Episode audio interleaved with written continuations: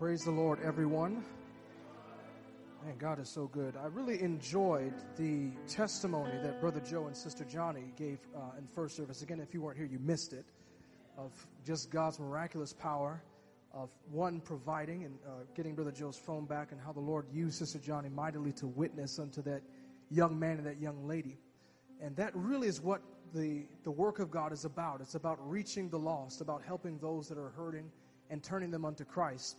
And today, the message I'm going to be preaching is a, somewhat along those lines as to what uh, the church is about and what we have in Christ. If you have your Bibles, turn with me to Psalms 20, uh, Psalm 73, and we'll be reading verses 25 and 26. Psalms 73, verses 25 and 26. And I also have to give honor to the Lord for uh, keeping me safe and protecting me. I've done a lot of traveling over the last week, going back and forth from Milwaukee to Michigan, and the Lord has kept me from accidents and has kept me from all sorts of dangers. And I'm just so grateful for His His keeping power. Amen. When you get to Psalm 73, say Amen. Psalm 73, verse 25 says, Whom have I in heaven but thee? And there is none upon earth that I desire beside thee. My flesh and my heart faileth, but God is the strength of my heart and my portion forever. My flesh and my heart faileth, but God is the strength of my heart and my portion forever. Today I want to preach to you a message simply entitled, The Lord is my portion.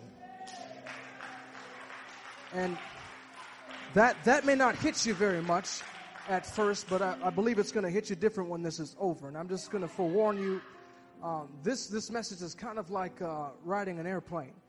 At, uh, you know, when you, you, you, get on the airplane, you got to buckle up and, you know, get the, stow your carry on, and everyone's got to get seated, and then you're, you're on the runway and you're just sitting there for a minute, and then you're kind of, you're taxing a little bit on the runway, and you're just slowly just moving along, and then suddenly it just, it just, there's a burst of acceleration, and you're just flying, you're off. This message is going to be like that. So just bear with me as we sit on the runway for a little bit, as I, I lay some groundwork, okay? Uh, and what the Lord has given me. Hopefully, this will uh, bless you as much as it has blessed me, and uh, that someone's going to be greatly impacted by the Word of God. Let us pray today. Father, we thank you. We love you. God, we worship you. We commend the outcome of this message into your very capable hands. We speak in the name of Jesus that I pray that the church would receive, oh God, the portion, the allotment, the part, the inheritance that you have given for them. Father, I pray in the name of Jesus, let someone be touched, let someone be born again. God, impact their hearts, their lives, oh Jesus. Use me only as you can. I'm but flesh. I'm only but clay, oh God. Use me, Lord Jesus, to speak with clarity and with power. Use me, oh God, to bless your house. Have your way in me and through me. Let me be a vessel through which you may flow through, a conduit through which your spirit may flow. God, we love you. We bless you. We worship you. And in Jesus' name, let the church living God say amen. You may be seated. The word portion here in the text that we just read comes from the Hebrew word chelek. It literally can be translated portion as it is in this text, but it also can mean part, inheritance, one's possession, one's share, tract, or award. Talking about portions, inheritance. And this idea of portions and inheritance is something that we see throughout the narrative of Scripture that throughout the narrative of Scripture, as one uh, uh, generation passes information and their property into another, that we see this idea of portions of their inheritance. And there are two groups of people that I want to talk to you about today in relation to the topic of uh, uh inheritance and one's portion. And they are on two completely opposite positions in relation to receiving an inheritance. The first group is entitled to receive the largest portion, while the second doesn't have any portion of inheritance at all. The first group that benefited the most when we're talking about portions and inheritance, that's something that uh, my father or my mother might have had and that's passing on. The group that benefited the most from the portion or from the inheritance was the firstborn. The firstborn. Look with, turn with me to Deuteronomy chapter 21 and look at verse number 15. Deuteronomy chapter 21, verse number 15. And this was uh, the law, Moses addressing a particular issue in relation to inheritance.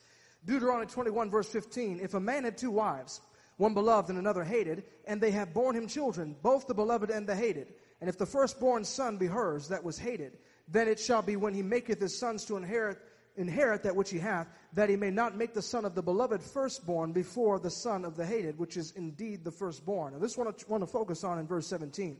But he shall acknowledge the son of the hated for the, for the firstborn by giving him a double portion of all that he hath, for he is the beginning of his strength, the right of the firstborn is his. So if you're the firstborn in the family, when it came to the dividing of inheritance, came to the allotting of property and, and goods that your father owned, if you were the firstborn, you got twice as much as, as your siblings did. So when it came to the inheritance, the firstborn was very much, um, uh, he was very much in tune with the inheritance, very much in tune with the portion, and he was very much looking forward, forward to receiving the double portion from his father. The other thing is that the firstborn got is they also received judicial authority from their father.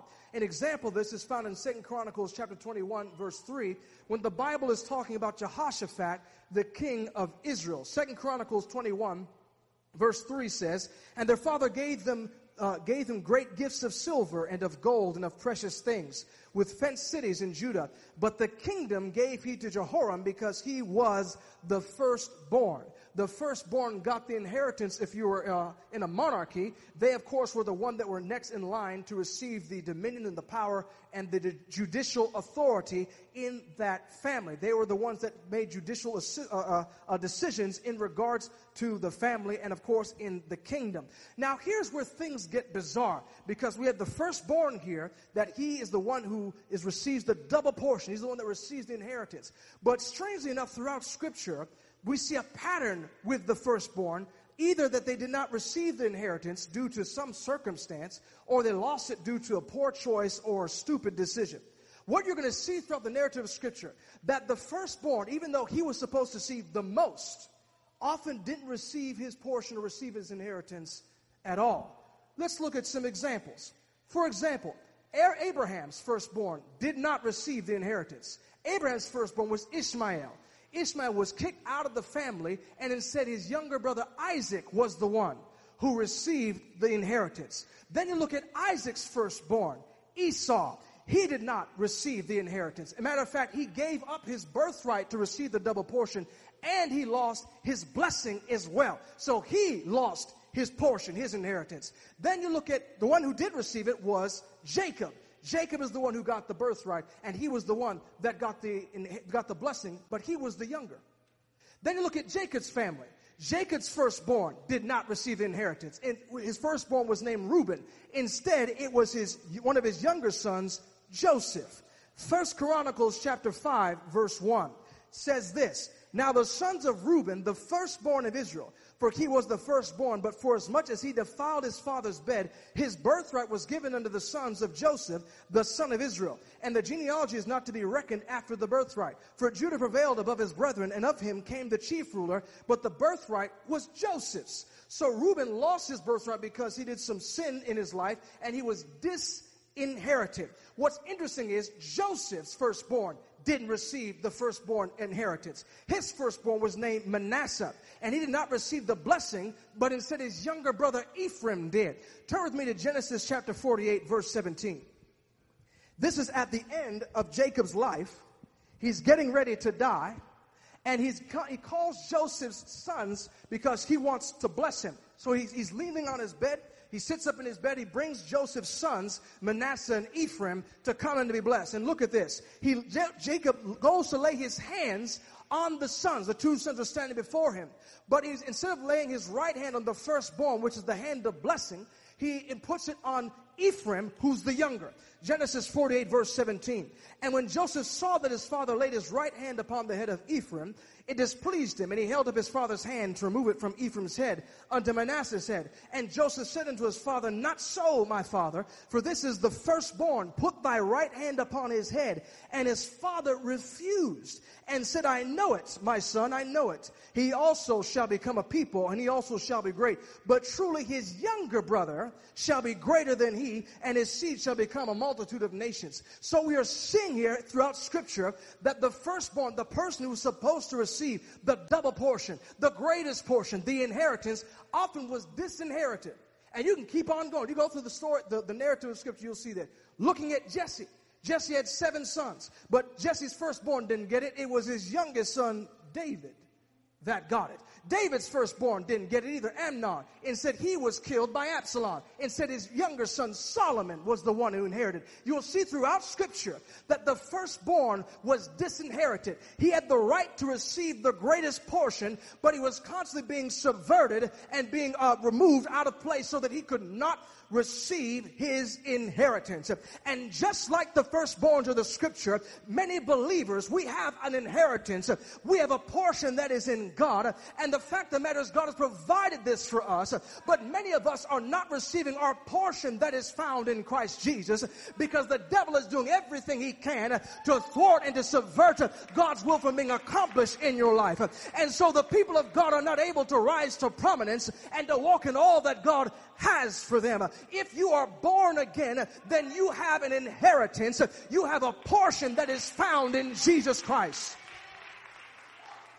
Galatians 3:29 says that and if ye be Christ then are ye Abraham's seed and heirs according to the promise. The inheritance that God has allotted to you is eternal life, is salvation. And the devil is doing everything he can to disinherit you. Titus chapter 3 verse 7, that being justified by his grace, we should be made heirs according to the hope of eternal life. You need to get very protective about your inheritance that's in Christ Jesus. You need to understand that the enemy goes about as a roaring lion, seeking whom he may devour, tempting you, testing you, trying to subvert God's will from in your life. You need to protect your inheritance. Now, the second group that has a relation to the portion, to the inheritance, but oddly enough, they received no inheritance, was a group of people called the Levites. The Levites were a tribe in the nation of Israel, and everyone got an inheritance, got a portion, except Levi. Look at this. Turn me to Deuteronomy chapter 10 and look at verse number 7.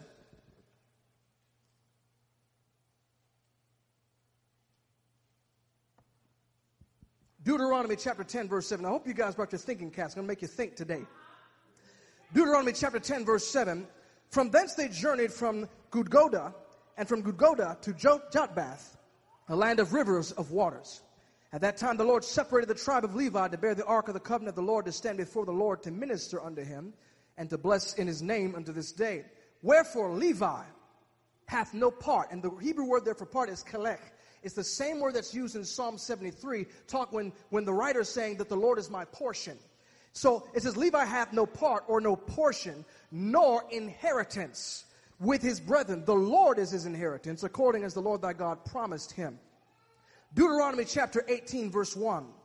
Deuteronomy chapter 18, verse 1 says, The priests, the Levites, and all the tribe of Levi shall have no part, no helek, nor inheritance with Israel. They shall eat the offerings of the Lord made by fire and his inheritance. Therefore shall they have no inheritance among their brethren.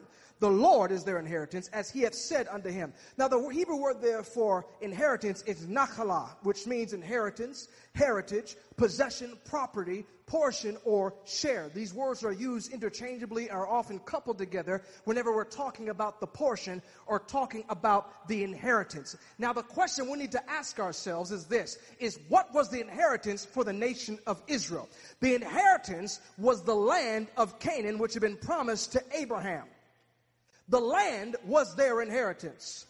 Every tribe had a portion of that land except the tribe of Levi. They received no portion of inher- or inheritance, which means they had no land. So each tribe, when they conquered the promised land, each tribe was given a tract of land based upon their population, their size, was given a territory and says, this land is specifically for your family. The Levites had no portion or had no inheritance. They had no land. They were given none. The Lord said, They shall have no inheritance. The Levites received no portion of the Israelites' inheritance, but instead God was their portion and He was their inheritance. Now, what does that mean? God is my portion, God is my inheritance. This is the question or the statement that the writer in our main text raises, and I'm going to do my best to break it down what it means when the Lord is your inheritance. Firstly, it meant getting a percentage of what the other tribes produced or owned turn with me to Numbers chapter 18, verse 21. I know we're still on the runway, we're still taxing. We're getting there. Just wait, it's coming. You're like, where, where is he going with this? Just wait. Numbers 18, verse 21. And behold, I have given the children of Levi all the tenth in Israel for an inheritance, for their service which they serve, even the service of the tabernacle of the congregation. So the Levites got a tenth or ten percent of all the crops and cattle used for offerings whenever the, the children of Israel came to worship at the tabernacle. Because the Levites didn't own territory or land, they had no means to fully sustain themselves or accumulate wealth. In order to sustain yourself, you need land to grow crops, to have herds. The Levites weren't given that. Now, of course, Levites had somewhere to live. They were given six cities to live in and some, some very small tracts of land to have some cattle there, but they didn't really have very much. And their primary means of sustenance was going to come through the offerings of the other tribes of Israel. They had no inheritance. They had no means of accumulating wealth. You even look at that today that the ownership of property is one of the best ways to accumulate wealth. You look what has happened even this year with the whole housing crisis, where housing markets just went through the roof and everyone's trying to own a house. Why? Because that's how you accumulate wealth. That's how you build equity. And the th- fact of the matter is, the Levites had no land. They had no means of accumulating wealth. The only way that they could be sustained primarily was through the offerings or the charity of others. They had to depend on the charity of the other tribes. And the thing is, this was so necessary that God commanded the other tribes to be sure you take care of the Levites because they have no inheritance. They got no portion. Deuteronomy 12, verse 19 says, Take heed to thyself, that thou forsake not the Levite, as long as thou livest upon the earth. Don't forget about the Levites, because they can't, they can't get money like you can. They can't accumulate wealth like you guys can. They, they don't have crops. They don't have lots of cattle. They don't have all that stuff. Be sure not to forget the Levite. Look at Deuteronomy 14, verse 27. Deuteronomy 14, 27. God had ordained a particular time of the year, every three years, that everyone was supposed to give something for the Levite. Deuteronomy 14, verse 27. And the Levite that is within thy gates, thou shalt not forsake him, for he hath no part nor inheritance with thee. And at the end of three years, thou shalt bring forth all of the tithe of thine increase of the same year, and shall lay it up within the gate, thy gates. And the Levite because he hath no part nor inheritance with thee. Now I want you to pay close attention here. Look what it says here. And the Levite, because he hath no part nor inheritance with thee, and the stranger, and the fatherless, and the widow, which are within thy gates, shall come and shall eat and be satisfied, that the Lord thy God may bless thee in all the work of thine hand which thou doest. So I want you to understand what's being said here. Socioeconomically speaking, the Levites were in the same category as orphans, as widows, and strangers, which means foreigners. People who didn't have any inheritance, people who were helpless and dependent on the charity of others. Levites were in the same category as someone who's lost their parents and may have potentially even lost their land and all their, their goods, no property. Or a widow who's lost her husband. And you have to understand that they were a patriarchal uh, society, which meant that the inheritance, the property or goods were kept with, by a man. If the man wasn't there, then it was lost. It was sold or given to another. And a kinsman redeemer, another male relative, had to go and purchase that back. So the only way that if, uh, a widow could survive was by the charity of others or finding some sort of kinsman. A good example of this is the book of Ruth, where we have Ruth and also Naomi, who had to go and find Boaz to try and redeem the land. They were completely helpless. The Levite is mentioned in the same category as these guys are. You understand how devastating it was for not to have an inheritance? They were completely dependent upon the charity of others. Numbers 3:11. Now, this is where it gets interesting. Because you'd think that as a Levite, God has chosen me. God has separated me for a specific service in the tabernacle. Right? So I ought to get the most, right? I ought to be blessed. When I get saved, I ought to be blessed and then get on, you know, peaches and cream. Everything's great. Right? Now I want to show you something here because this almost is like a slap in the face to the Levite. Look at Numbers 3:11. And the Lord spake unto Moses, saying, And I, behold, I have taken the Levites from among the children of Israel instead of all the firstborn that openeth the matrix among the children of Israel. Therefore the Levites shall be mine, because all the firstborn are mine. For on the day that I smote all the firstborn in the land of Egypt, I hallowed unto me all the firstborn in Israel, both man and beast, mine shall they be. I am the Lord. Now look at verse 44 of Numbers chapter 3 of the same chapter, verse 44. And the Lord spake unto Moses, saying, Take the Levites instead of all the firstborn among the children of Israel, and the cattle of the Levites instead of their cattle, and the Levites shall be mine. I am the Lord. So the Lord is calling them his firstborn. And if you remember, the firstborn is supposed to get double. But as we've seen in Scripture, the firstborn often doesn't get anything. And as we see in Scripture, God is saying, You guys have no inheritance. The Levite must be thinking, like, bro, like what's going on? what's happening here? I'm, you've chosen me to be your servant, to serve in your tabernacle. You've anointed me, consecrated me. Yet I had the least amongst all my brethren and all the tribes. Ain't that like us so many times? We think, oh, because we're holy, we're saved, we're righteous, we ought to be blessed. And then we see others who are getting their inheritance, getting their portion. And we still living on food stamps and living from paycheck to paycheck. And we're like, God, where's mine? Come on now. Where, where are you? I'm a Levite. I'm anointed. Where's the portion? Where's my share? Oh, you get no share. But I'm the first. You calling me the firstborn. The firstborn gets double. Oh, you get nothing. No, no. You have to live on the charity of everyone else, the handouts. So you can understand why the Levite might have a little bit of an attitude.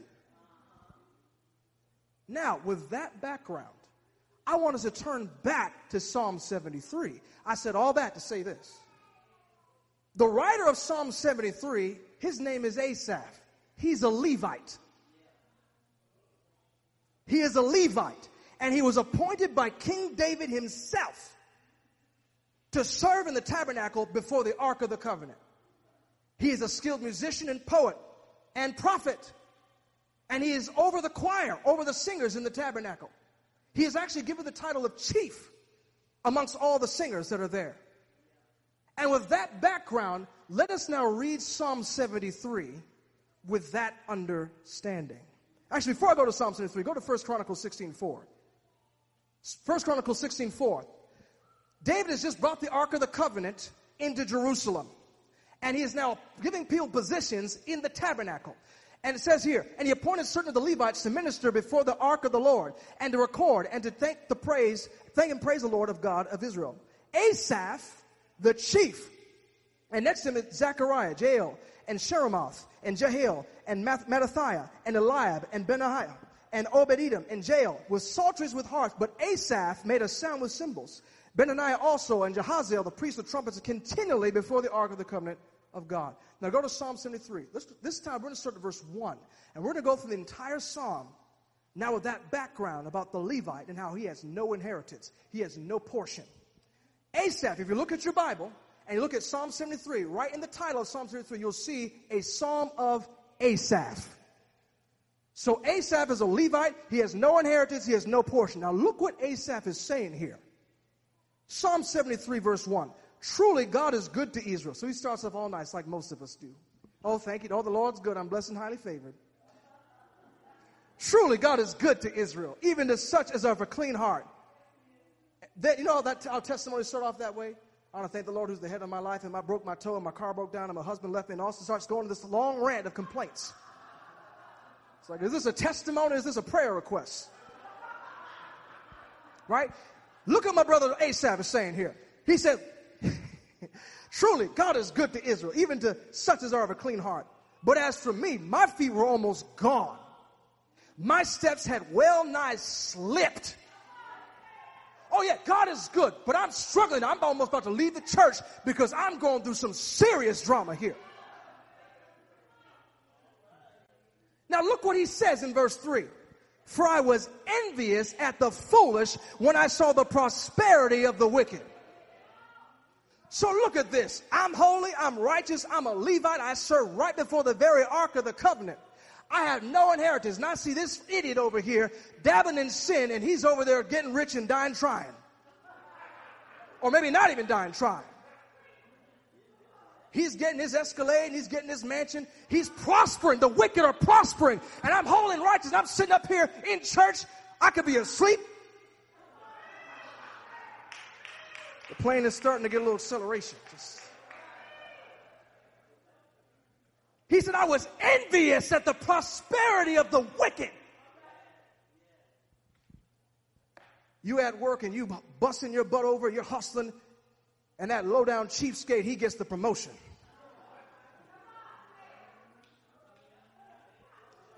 God, what is going on here? Starting to get a little more speed. Esau speaks about, or Asaph uh, speaks about how he almost fell away from God when he saw how wicked people are prospering. Wicked people have an inheritance. Evil people have a share, but the righteous get nothing. Verse number four. For there are no bands in their death. They, they, they die peaceful deaths if they even die at all. But their strength is firm. They don't get sick. They're fit. They got a six pack, got a Peloton bike, and everything.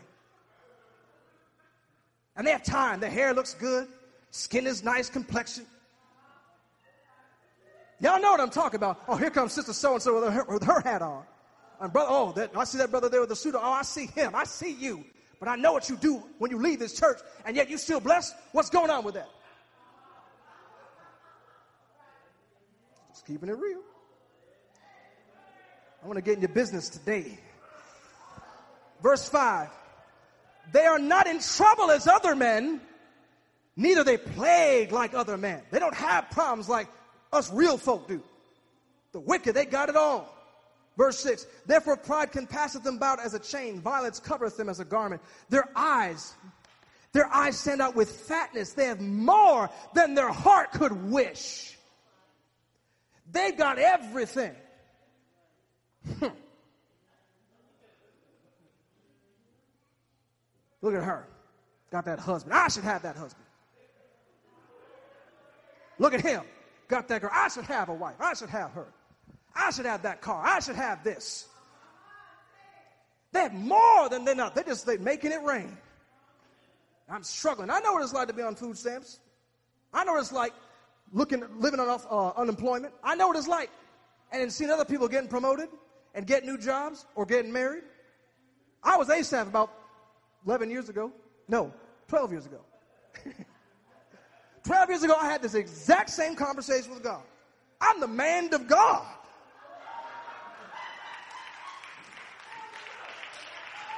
I'm fasting, I'm praying, I'm preaching, I'm counseling, I'm studying, and everyone else is getting married, getting a house. I'm a 26 year old man living with his parents, driving a car that breaks down every month, making 7.30 an hour. See, see, he went ooh like that. He knows. He knows. And I had, I remember this. it was actually, it was August of 2010, this month. I got in my prayer closet and I got mad. I got mad at God because I've been seeking a wife the whole year. I started getting in shape. I lost 20 pounds. I want to look good for my wife. Had a, had a prayer list. Was caught up my, my anointed wife, my blessed wife. And got nothing. Eight months of doing this. And I, God and I had a conversation. I said, You owe me. Hook a brother up, help a brother out. I was Asaph. Look at God. The very next month, here comes my wife coming into church. Look at God. He won't forget about you. All right. I digress. Now, remember, he says, Asaph is saying, these jokers these fat cats, they got more than they could wish. Now remember, he's a Levite. He can't accumulate wealth. He doesn't have any portion. He has no inheritance. And he's seeing his brothers, and he's seeing the wicked, the ungodly prospering. Verse 8, 70, uh, Psalm 73, verse 8. They are corrupt and speak wickedly concerning oppression. They speak loftily. They set their mouth against the heavens, and their tongue walketh through the earth. Therefore, his people return hither, and waters of, of, of a full cup are wrung out, out of them and they say, How does God know? And is there knowledge in the Most High? Behold, these are the ungodly who prosper in the world. They increase in, in riches. So these are people that aren't just wicked and wealthy, but they brag about their wickedness. They indulge in their sin. And even taught, even challenged God with their lifestyle. And yet they are prospering and moving on with their lives and succeeding. Asaph was upset. Now, verse 13 gets real, okay? This is the question all of us are asking. Verse 13 Verily I have cleansed my heart in vain and washed my hands in innocency. In other words, I've been living holy for nothing. What does holiness get me? What does righteousness get me? Don't get me no man, that's for sure. I can't go to the club, that's for sure.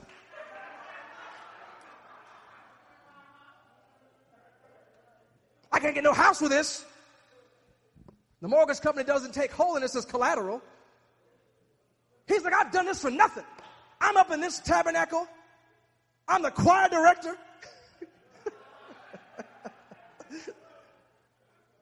I'm the chief, and I got nothing. I'm upset. I'm mad about this situation.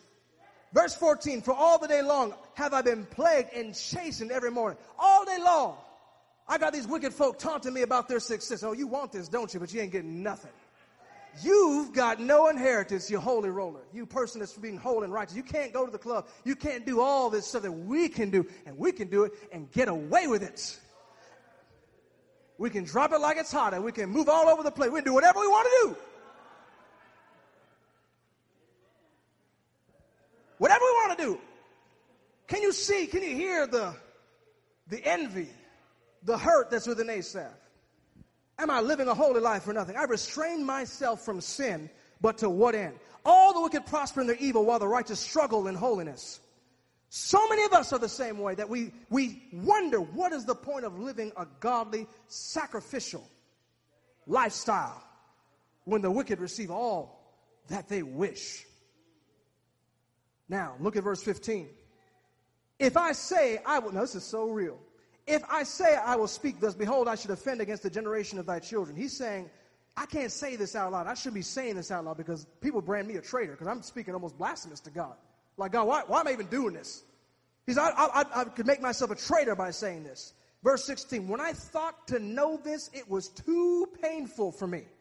When I try to understand how that dude over there is getting it and I ain't getting nothing, that bugs me. It's too, it hurts too much the tears I've cried, the fasting and the praying and the studying I have done, the holy life I have lived, and this person is prospering and they're doing whatever they want. This hurts too much to try and fathom and comprehend this.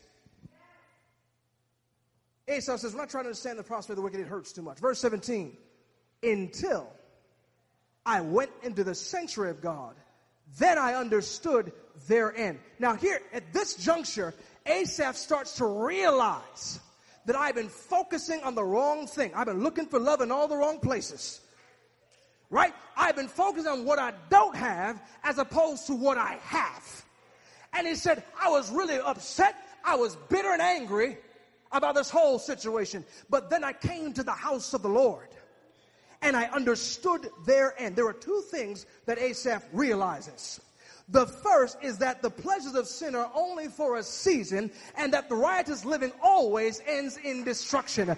That delay does not mean denial. Don't worry, justice is going to find you. God's judgment is going to find you. I believe it says in Galatians chapter 6 verse 7, be not deceived. God is not mocked for whatsoever man soweth, that shall he also reap when I understood the holiness and the righteousness of God, that God is not going to let people just get off that destruction and judgment awaits the wicked and those who will not repent and turn their hearts fully unto God. He realized that I'm envying nothing. Why am I envying this? They're on a highway to hell, and I want to get in the fast lane with them. What is wrong with me? What?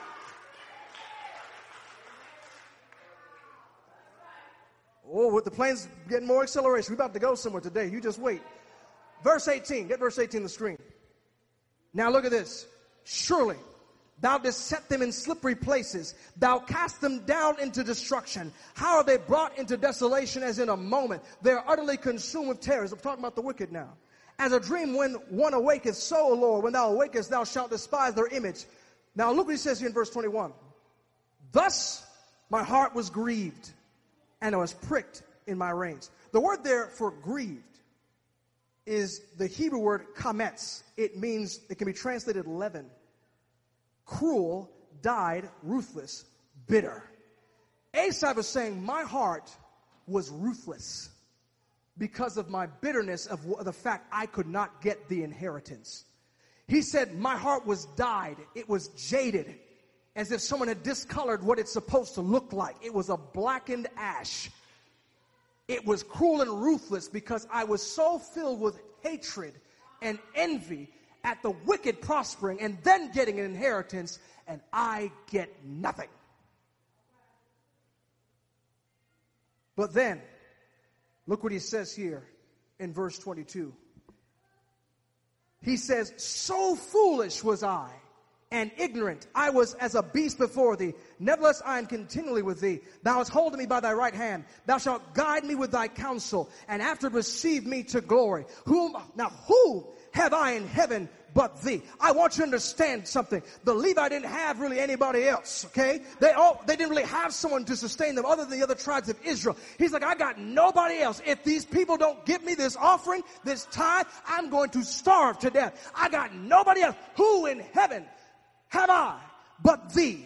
And there is none upon the earth that I desire beside thee. My flesh and my heart faileth, but God is the strength of my heart and my portion forever. The Hebrew word there for flesh is shear. It it can also mean your body, but it can also mean your kinsman. He says, even when my brothers they fail, even though my body has no longer any strength in it, and even though my heart is has no more will to carry on, God, you are my strength. God, you are my portion. I must recognize that I have no inheritance. That's true. I do not want to inherit the pleasures of sin because the Bible says in Romans 6 23, for the wages of sin is death, but the gift of God is eternal life. I've got no inheritance in the club. I've got no inheritance in sin. My God is my portion. God is my inheritance. God is what I need. God will supply what I require.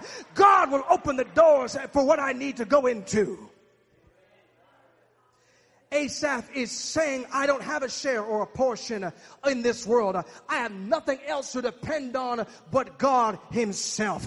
And when you really think about it, this is the second thing that Asaph realized when he went into the sanctuary. The second thing that Asaph realized when he went in there is that he had an inheritance that was greater than anything else.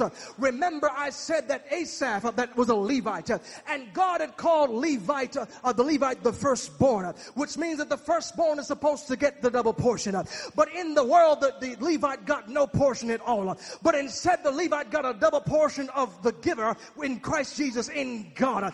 Because the Levite got to go into the sanctuary. You have to understand something uh, that the Levite could do what no one else could do. Uh, the Levite could touch the Ark of the Covenant, uh, could handle the presence of God. The Levite could see the very presence of God. The other tribes could not go past the outer court of the tabernacle. Only the Levite could go into the house of the Lord and see the majesty, the splendor, and the beauty and the goodness of God. Only the Levite could worship God. Only the Levite could offer the sacrifice of praise unto God. Don't you realize, Christian? Don't you realize, believer, the inheritance that you have? No, you can't dance in the world, but you can dance in here. No, you can't get drunk, but you can get drunk in the spirit. No, you can't eat the things that they eat, but you can feed on the word of God. You've got an inheritance. You can do what the world cannot do. I've got an inheritance that allows me to lay hands on the sick and they shall recover. I've got an inheritance that allows me to experience a joy unspeakable and full of glory. I've got an inheritance to have a peace in the midst of the storm when all hell is breaking loose and all the floods are coming against me. I can stand strong because I've got a portion in God. The Lord is my portion. The Lord is my sustainer. The Lord is my deliverer. The Lord is my desire. When everyone else is going crazy and about to kill their fool selves, God is sustaining me. The rivers and the floods don't sweep me away because God is my refuge and strength and a very present help in trouble. They can't do that. The world can't speak in another language as the Spirit gives them utterance. The world cannot experience the grace that is sufficient and the strength that's made perfect in weakness. The world cannot experience the peace that passes all understanding. The world cannot experience joy unspeakable and full of glory. You've got an inheritance. You've got a portion in God. And God is trying to tell you today is collection day. Today is the day you receive your inheritance. Uh, the devil is a liar. I'm going to get all that God has for me. Uh, I'm going to get all that God has for me. Uh, I've been by hook or by crook. If I've got a wrestling, let's get in the wrestling ring, baby, because I'm getting what God has for me. I'm getting this shout on. I'm getting this praise on. I'm getting my worship on. I'm getting the name of Jesus. Come on, somebody. The Lord is my portion. I told you the plane was getting ready to take off. It's time to go to cruising altitude. It's time to get into heavenlies and receive all that God has had for me. You're the firstborn. You've got a double portion in God. It's time to collect.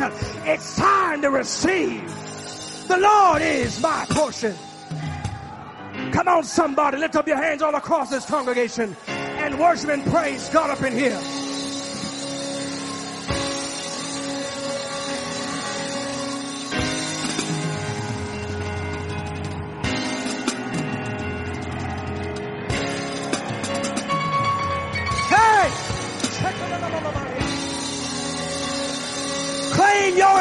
Inheritance. Claim your portion in God. Stop looking to the world. You've got no part in them. Because if any man is in Christ Jesus, he's a new creature. Old things are passed away. You don't belong to that anymore. You belong to Jesus. Thank you, Lord. Come on, Asaph. Stop looking at the leads, uh, the other tribes. Uh, stop looking at the ungodly. Uh, look at the Ark of the Covenant. Uh, look at the glory of God. Psalms 84 verse 10 says, For a day in thy courts is better than a thousand. I'd rather be a doorkeeper in the house of my God than to dwell in the tents of wickedness. For the Lord God is a sun and shield. The Lord will give grace and glory. No good thing will he withhold from them that walk uprightly. Don't you understand? God has a portion for you. That the Bible says that daily he loadeth us with benefits. The Bible said in Psalm 103 verse 1 uh, that I will bless the Lord. How to bless the Lord, all my soul, and all that's within me. Bless his holy name. Bless the Lord, all my soul, and forget not all his benefits. Who forgiveth all thine iniquities. Who healeth all of thy diseases. Today is Inheritance Day. It's time to claim your inheritance. You have been bitter, you have cried yourself to sleep, but the Bible says that they that sow in tears shall reap in joy. Weeping may endure for a night, but joy comes in the morning. It's time for to collect your portion in God. God has it for you today. Now, in order to receive the portion, you've got to make God your portion. You've got to claim God as being your number one. God is not a side chick. He's not a side hustle. He's the number one. And God is looking for you to make him your number one. And when you do, you will experience a peace that passes all understanding something that is eternal, something that cannot be stripped away from you by calamity or by atrocities or by natural disasters because your treasure is in heaven. But you have got to claim him as your portion. Is the Lord your portion today? Hmm. I told you about the firstborn. The firstborn were often disinherited. Probably the most famous, which you don't even think about, is Adam. He was the first man, and he lost his inheritance. Who got it? The last Adam got it. Jesus. He's technically called the last Adam or the second Adam, the younger. But you know, Jesus, he started a new family. And when this family started, he was given a new title. Look at it says here in Revelation chapter 1 verse 5 and from Jesus Christ, who is the faithful witness and the first begotten of the dead. The word first begotten can also be translated the firstborn. Jesus is a new generation because he's the first person to come back to life and never die again. And the Bible tells me in Romans chapter 8 verse 16 that the Spirit itself beareth witness with our spirit that we are the children of God. And if children, then heirs, heirs of God and joint heirs with Christ. If so be that we suffer with him, that we may be also glorified together. For I reckon that the sufferings of this present time are not worthy to be compared with the glory which shall be revealed in us. That you have to understand that Jesus Christ is called the firstborn of the dead, the first begotten. He's the firstborn. And then the Bible says that we are heirs with Christ, joint heirs with Christ. When you're a joint heir, that means whatever my brother gets, I get the same portion. So that means if Jesus, he rose from the grave in all power, never to die again, if I'm a joint heir with him, I'm going to do the same.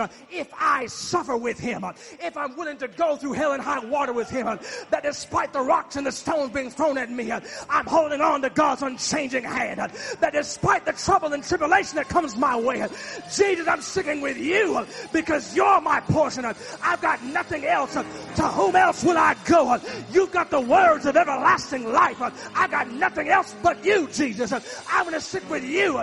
And if you suffer with God and you be not weary in well doing because you're going to reap in due season. The Bible says that as a joint heir that you're going to receive glory. That when Christ on that one that great getting up morning and he calls who is faithful to come up here that we're going to raise with him and be glorified together. If Jesus is your portion. All right, I'm quitting.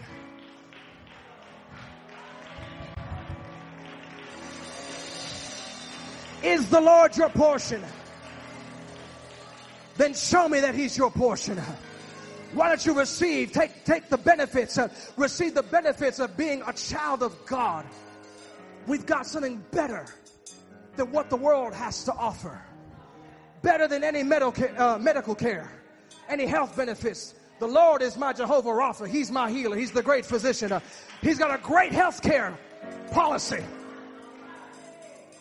I don't need my job necessarily to provide me insurance. I got some blessed assurance in Jesus Christ. Don't you understand? You've got some benefits in God that you need to take care of. I offer you this opportunity to make the Lord your portion. If you have not made Christ your Savior, made Him Lord in your life, truly devoted yourself to Him and say, Lord, you are my portion. I neglect, I negate, I forsake, I abandon, I reject the inheritance that the devil is trying to offer me, the portion. I don't need the drugs, I don't need the sex, I don't need the women, I don't need the alcohol, I don't need any of that stuff. I don't need the money, the clothes, the cars, or the houses. I just need Jesus. Silver and gold, silver and gold. I'd rather have Jesus more than silver and gold. These altars are open. Today is collection day. Today is the day to receive your inheritance. Don't become like Asaph and become bitter and looking at the prosperity of the wicked and think that that's all there is. No, there is a blessing in God. There's a blessing in Jehovah. That if you just believe and reach out in faith, you can receive. You can receive your portion. God has afforded unto you healing in your body. He has afforded you peace in your spirit. And most importantly, He has afforded unto you salvation of your soul, the forgiveness of your sins, if you would simply make the Lord your portion. These altars are open today. I want to pray with you that to help you receive, to receive your portion in God. Hallelujah. Right now. All over this house, why don't we just worship the Lord and thank Him for what He has for us? We don't need to be jealous. We don't need to be envious of the world. We've got something better. We've got something greater in Jesus Christ. He is our portion. When my flesh fails, my strength fails, my heart fails, the Lord is my strength. The Lord is my portion. The Lord is my portion forever. Come, come, come. Come and receive your portion in Christ. Come and receive Jesus. Come and receive Christ in Jesus' name. Hallelujah. That's it. Come on. All over this house, begin to worship Him in Jesus' name.